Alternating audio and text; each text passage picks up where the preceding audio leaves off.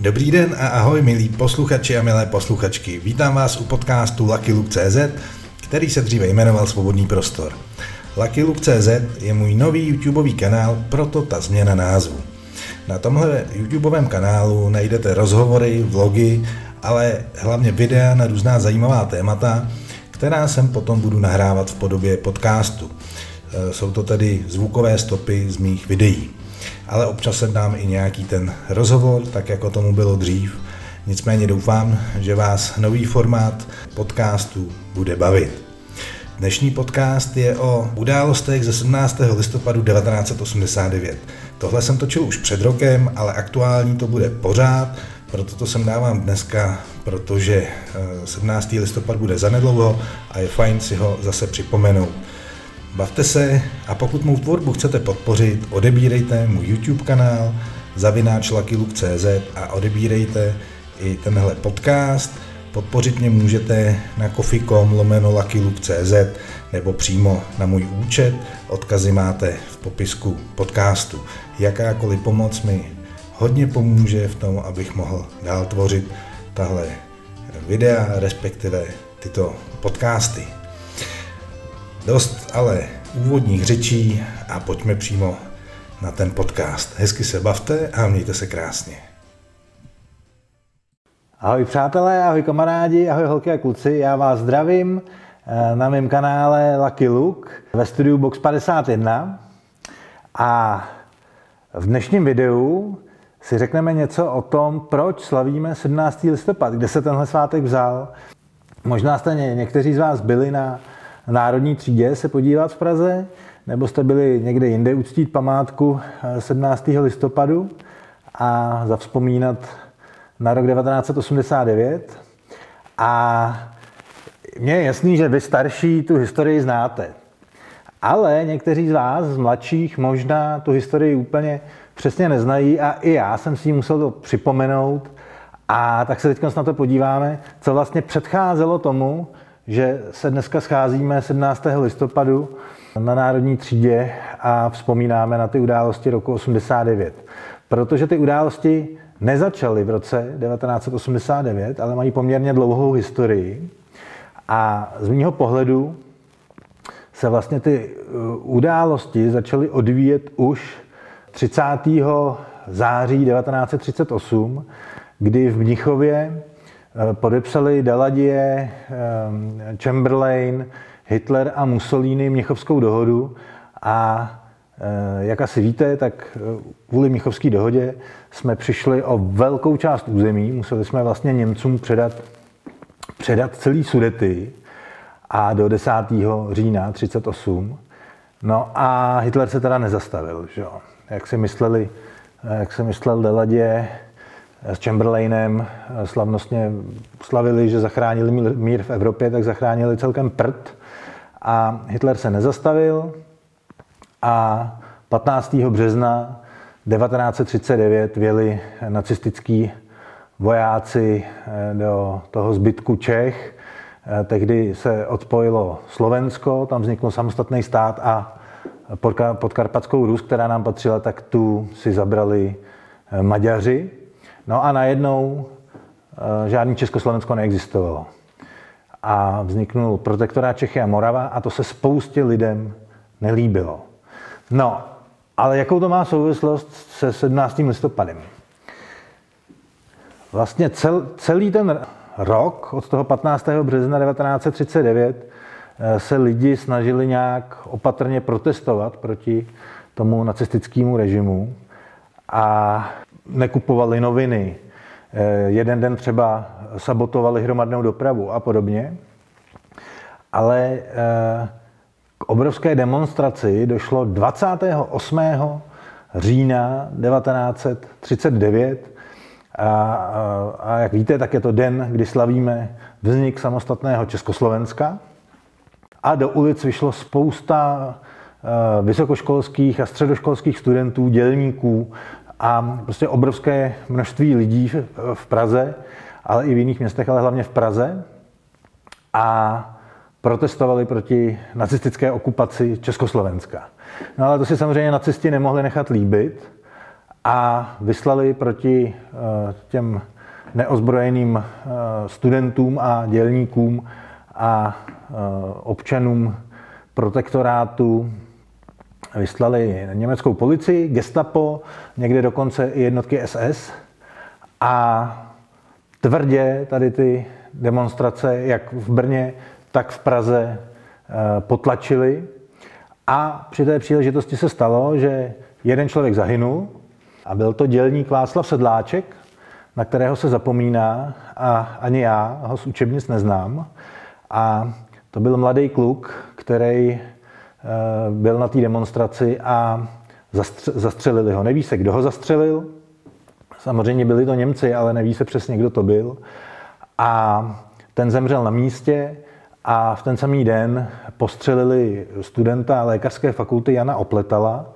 A Jan Opletal je známější právě proto, že byl studentem lékařské fakulty, protože ty eh, protesty z velké části pomohli zorganizovat studenti. A studenty tady ten čin pobouřil a to si teď hned řekneme, co následovalo. No, Jan Opletal sice tu střelbu přežil, ale ne na dlouho, protože bohužel 11. Eh, listopadu 1939 Jan Opletal svým zraněním v nemocnici podlehl. To vyvolalo obrovskou eh, vlnu nenávistí vůči nacistům a když 15. března, eh, co to plácám, 15. listopadu probíhalo rozloučení s Janem Opletalem, tak se z toho rozloučení stala uh, další vlastně z demonstrací, že se tam sešlo obrovské množství studentů, ale to už se na cestě vůbec nechtěli nechat líbit a uh, chtěli naprosto jednoznačným způsobem uh, vysvětlit, že v Čechách mají moc oni a nikdo jiný a chtěli naprosto exemplárně zakročit. A ještě 15. listopadu 1939 v Berlíně eh, i za účasti údajně Adolfa Hitlera proběhla porada a tam bylo rozhodnuto, že se proti studentům a jakýmkoliv demonstracím eh, v protektorátu Čechy a Morava musí tvrdě zasáhnout a že nebudou tolerovat žádný odpor a eh, že si svobodné Československo nikdo připomínat nebude. No a v noci z 16. na 17. listopadu se stalo, že na studentské koleje, kde bydleli eh, právě ti studenti, kteří organizovali jak ty protesty, tak tu, smute, ten, tu smuteční akci za Jana Opletala, který pak byl pohřben ve vesnici, kde se narodil, tak na ty koleje studentský eh, vletěli německý policajti, nacistický policajti, vletělo tam gestapo, což je tajná policie, nacistická, eh, někde jim pomáhaly taky jednotky SS, no a eh, odvezli ty studenty do Kounicových kolejí a na Ruziň, myslím, ještě. Já se podívám, jestli neříkám nějaký nesmysl pro jistotu. No, do ruzinských kasáren, ano, říkám to správně. Takže odvezli do ruzinských kasáren na Kounicových kolejí a devět z těch studentů, těch vůdců těch protestů na místě popravili svině. No a 1200 těch studentů poslali do koncentračního tábora Sachsenhausen Orienburg. A z těchto 1200 to údajně 35 studentů nepřežilo. Ale ve zdraví to samozřejmě nepřežilo mnohem víc těch studentů. Byly zavřeny všechny vysoké školy, O práci přišli všichni vysokoškolští profesoři, všichni zaměstnanci vysokých škol, eh, studenti eh, nemohli chodit do školy, nemohli studovat a v protektorátu Čechy a Morava prostě eh, bylo zakázané jakýkoliv studium na vysoké škole a nesměly existovat vysoké školy. Mělo to být opatření, které mělo trvat tři roky, ale nakonec trvalo až do konce války. A tady ty represálie, tady to brutální potlačení studentských protestů eh, vyústilo nakonec v to, že byl 17. listopad uznán jako Mezinárodní den studentstva a proto si ho od té doby připomínáme každý, eh, každého 17. listopadu. No, ale jak to bylo dál? Skončila válka,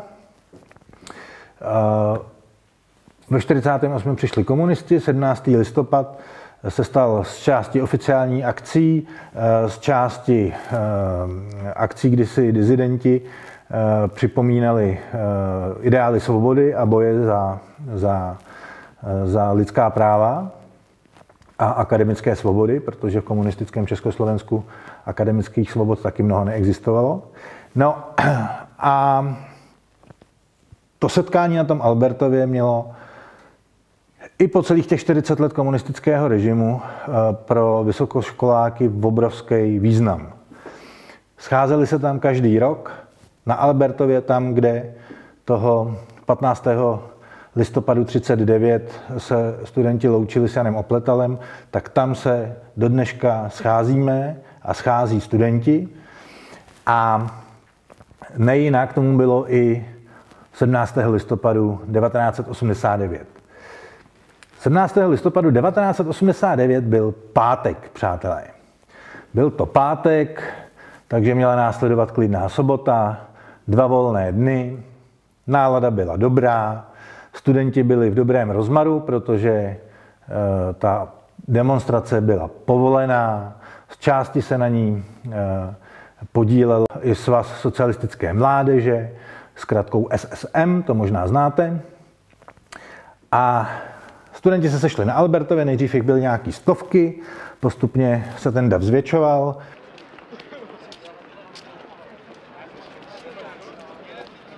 promluvali tam řečníci, ale samozřejmě už tu chvíli studenti věděli, co se děje za hranicemi, protože e, pár dní před 17. listopadem padla berlínská zeď ve východním Německu.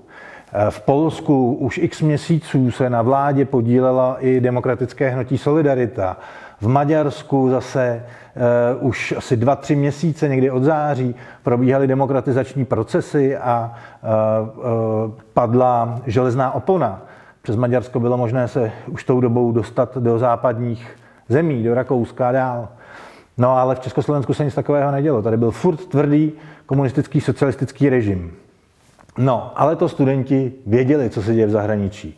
A chtěli taky ty svobody, chtěli taky demokracii, eh, chtěli, aby byla zrušená cenzura, chtěli, eh, aby mohli svobodně studovat eh, na vysokých školách, aby je nikdo nekádroval, Ehm, aby nesouvisel nějak třídní původ s tím, jestli můžete nebo nemůžete studovat vysokou školu. Takže už na tom Albertově, někdy v ty tři hodiny, kdy ta demonstrace začínala, se toho 17. listopadu, v ten pátek, začaly ozývat různé, různé skandování a výkřiky, které eh, požadovaly demokratizaci společnosti.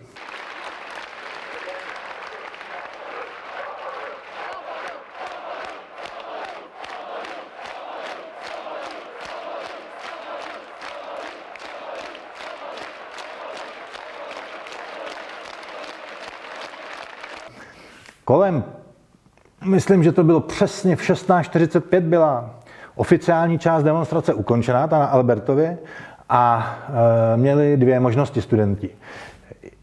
Jestli jsem to pochopil správně, tak tam e, rozdávali někteří studenti leták, kde bylo napsáno, že se půjde na pod svatého Václava a tam se bude dál demonstrovat za, za demokratizaci a za svobodu.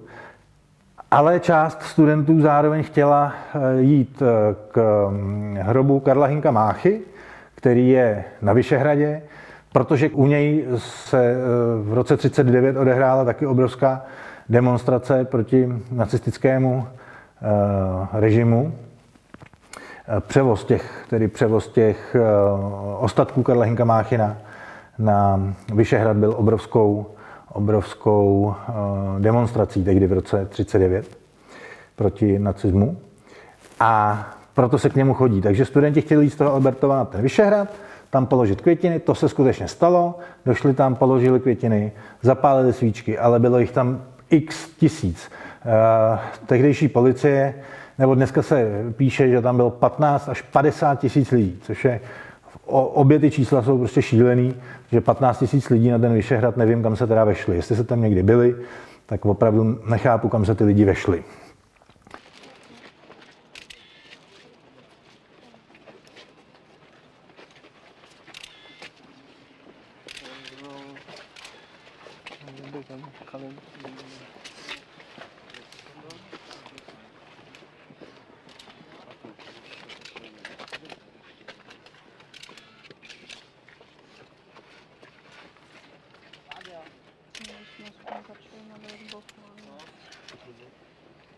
No a od toho hrobu Karla Hinka Máchy už neměl ten průvod někam pokračovat, protože to vlastně měl být ukončený a mělo se jít domů.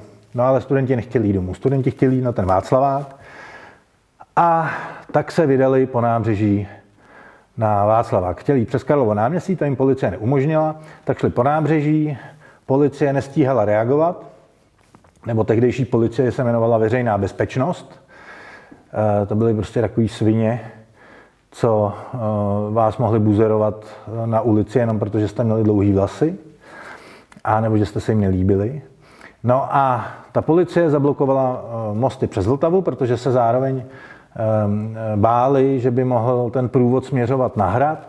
A ten průvod samozřejmě bobtnal. Tam těch lidí bylo víc a víc, těch policajtů zase tolik nebylo. Takže na jednom místě se nepodařilo ten dav zastavit, takže on prošel až směrem k Národnímu divadlu. No, ale u Národního divadla ustáli e, policajti na mostě, takže na Pražský hrad to bylo vyloučené, protože tam byli policajti, takže museli zahnout na národní třídu a v domění, že teda jdou svobodně na Václavský náměstí, studenti zabočili. To už byl večer, to už bylo nějakých, já to tady někde mám napsáno, eh, kolik bylo hodin. To bylo, no to mohlo být takový půl šestý, když tam ty studenti zabočili, respektive půl, no šest hodin zhruba, řekněme. No. A teď oni šli, šli, šli a tam, kde je spálená ulice, rozpálený ulice a národní třídy, tak tam uh, vébáci, veřejná bezpečnost zatarasila studentům cestu.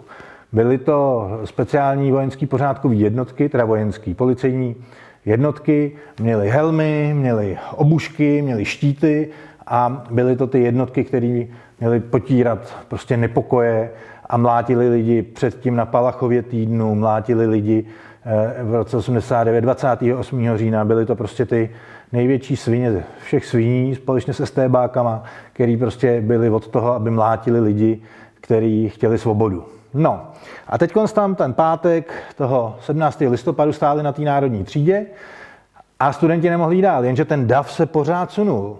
Ty studenti prostě najednou ten dav houstnul, houstnul a za zádama měli spoustu studentů a ty, co šli dál, dál, ty, co byli třeba u Národního divadla, nevěděli, že ta policie to zastavila. Takže tam furt přicházeli další a další lidi a, a vznikala tlačenice. A vepředu stáli lidi, dávali, e, nevěděli, co dál, tak někteří si sedli, někteří zapalovali ty svíčky, co ještě měli po kapsách, protože byli u toho Karla Hinka Máchy, tak jim nějaký svíčky zbyly.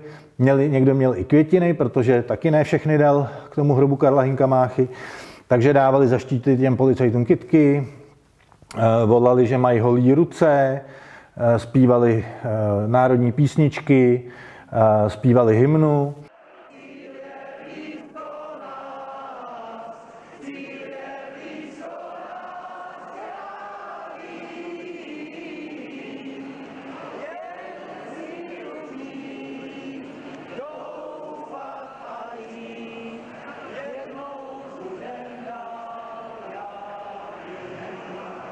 No, ale to těm policajtům bylo celkem jedno. Ale tady je důležité, že oni měli původně policajti rozkaz nijak nezasahovat. A to právě proto, že to byl 50. výročí těch událostí z roku 39. Takže i komunisti tehdy měli prostě strach, aby e, si to veřejné mínění nějak jako nenaštvali proti sobě. No, ale nevydrželi to dlouho. Tak byli to komunisti, že jo. Těm se nedalo věřit, normální svině prostě. Takže, eh, a já vám teď řeknu přesně v kolik, protože to je historicky doložitelný, ale přesně v 19 hodin 47 minut 17. listopadu 1989 v pátek, ještě jednou opakuju, v 19 hodin a 47 minut se změnila historie Československé socialistické republiky tehdy.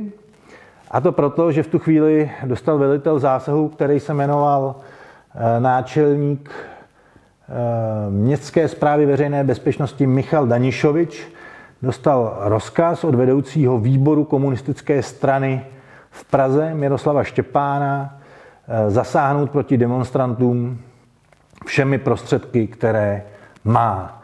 No a on měl těch prostředků hodně, protože on měl ty speciální eh, pořádkové policejní jednotky, měli tam obrněné transportéry s těma klecema vepředu, že takhle najížděli na, eh, na lidi, mohli najíždět, mohli zablokovat ulice, měli tam spoustu Antonů a těch eh, policajtů tam bylo opravdu obrovské množství. A v závěru té akce tam údajně naběhly i protiteroristické jednotky ministerstva vnitra, což byly takový polovojenský eh, jako jednotky, byť to byly policejní jednotky, tak eh, měly vlastně stejnokroje podobný jako vojenská uniforma, měly červené barety a ty údajně byly ještě brutálnější při tom zásahu než ty ostatní eh, policajti.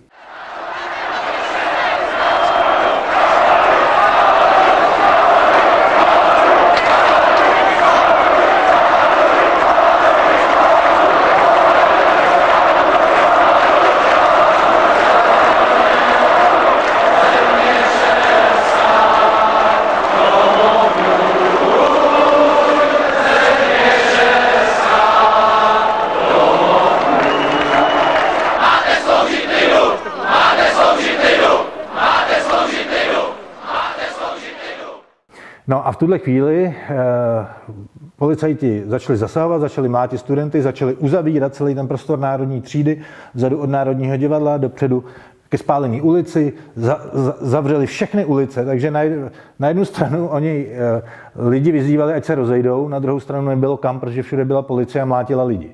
No, teď se to stahovalo a Eh, docházelo třeba k tomu, že v těch postranních ulicích eh, jste museli probíhat kordonem policajtů, který vás mlátili, spoustu lidí pozatýkali,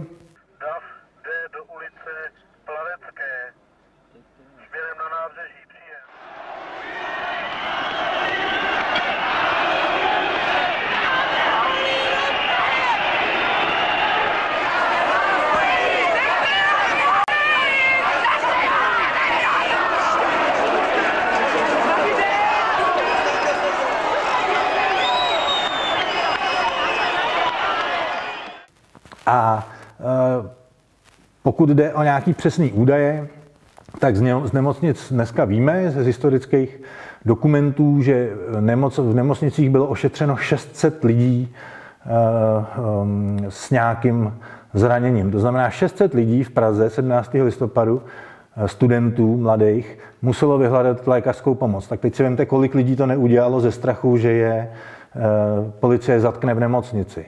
Jo, takže vlastně první, kdo věděl o tom, že se v Praze stal nějaký velký průšvih, tak byli pravděpodobně zdravotníci, protože 600 eh, lidí je opravdu obrovský číslo a to by najednou nezvládli eh, obhospodařit ani nemocnice dneska a to jsou v mnohem lepším stavu, než byly tehdy.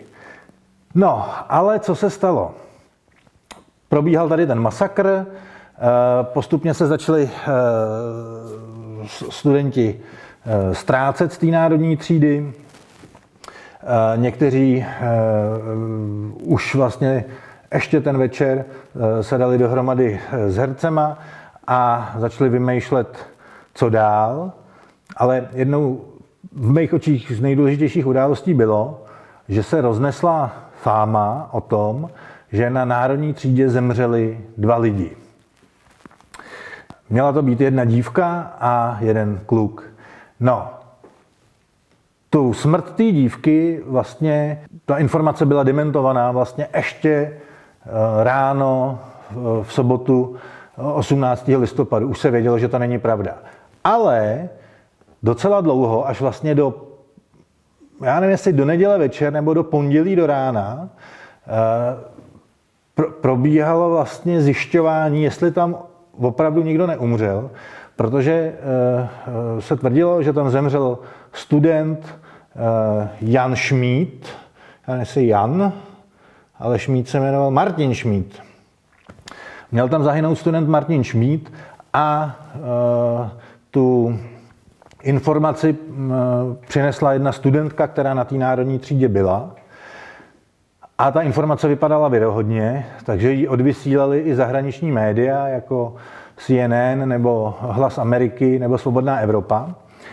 Eh, a byť se v pondělí, v pondělí zjistilo, že ta informace nebyla pravdivá, tak tahle ta informace o tom, že tam zemřel mladý člověk, student, vyvolala takovou vlnu nenávisti ve společnosti, že se potom postavila na stranu těch eh, demonstrujících studentů, kteří eh, v pondělí vlastně začali organizovat stávkové výbory a začali jednat o tom, že chtějí demokratizovat společnost.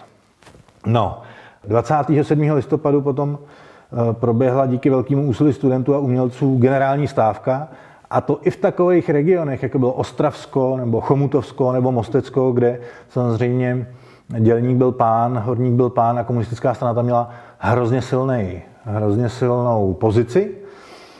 No, ale tou dobou už eh, každý den na letenský pláně v Praze demonstrovalo na 250 tisíc lidí.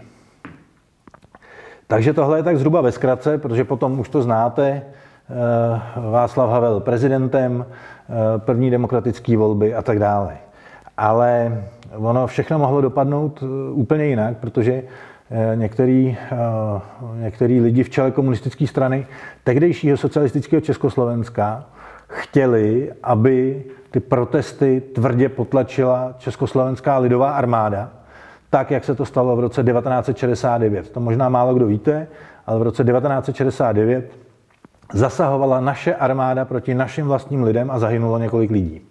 No a tohle chtěli, eh, tohle chtěli někteří komunisti uskutečnit i v roce 89, ale naštěstí vojáci byli natolik rozumní, že se dohodli s disidenty a slíbili, že vojensky nijak nezasáhnou. Pak tu byla ještě jedna věc a toto, že eh, v Československu tehdejším eh, socialistickým bylo přes 80 tisíc sovětských vojáků a nikdo nevěděl, co, co udělají. Ale protože v Sovětském svaze probíhala, probíhaly demokratizační eh, procesy, tak Gorbačov rozhodl, že, že sovětská armáda nijak nezasáhne a nebude se žádným způsobem vněšovat do vnitřních záležitostí Československa. Ono to samozřejmě bylo asi mnohem složitější, ta jednání, ale eh, Gorbačov byl pravděpodobně ten, který eh, rozhodl o tom, že, že sovětská armáda nějak nezasáhne. Takže tyhle dvě události můžeme být rádi, že obě ty armády zůstaly tam, kde zůstaly a ani jedna z nich nezasáhla a eh, zůstalo to u toho, že proběhl masakr na národní třídě, ale nikdo nezemřel a proto se tomu říká taky sametová revoluce. A ne v každé zemi v Evropě se to povedlo. V některých zemích, kde v roce 89 a 90 probíhaly podobné protesty jako u nás, tak eh, tam vyjeli tanky do ulic, třeba v Pobaltí, nebo tam umírali lidé. Takže my opravdu můžeme být rádi za to, jakým způsobem a poměrně civilizovaným jsme tu demokracii získali, ale rozhodně jsme ji nezískali zadarmo a měli bychom si ji vážit. Tak eh, já doufám, že se vám tohle video líbilo. Je trošku komplikovaný a historický. Eh, těch eh, věcí jsem na vás vychrlil hodně, je mi to jasný. Ale mně to přijde neskutečně zajímavý, tady tam historie, minulost a souvislosti. A zároveň mi přijde potřeba si tyhle věci připomínat. A budeme si připomínat víc těchto těch událostí. Já budu se snažit točit videa o podobných významných dnech nebo událostech našich dějin. A doufám, že se vám tohle video líbilo. Jestli se vám líbilo, tak dejte like, dejte odběr, případně video sdílejte a pokud eh, znáte ve svém okolí někoho, kdo neví, co se stalo 17. listopadu, tak mu tohle video pošlete, ať se na to mrkne a ve zkratce to má všechno vysvětlení a nemusí eh, číst dějepis někde v nějaký učebnici. Tak mějte se krásně a ahoj.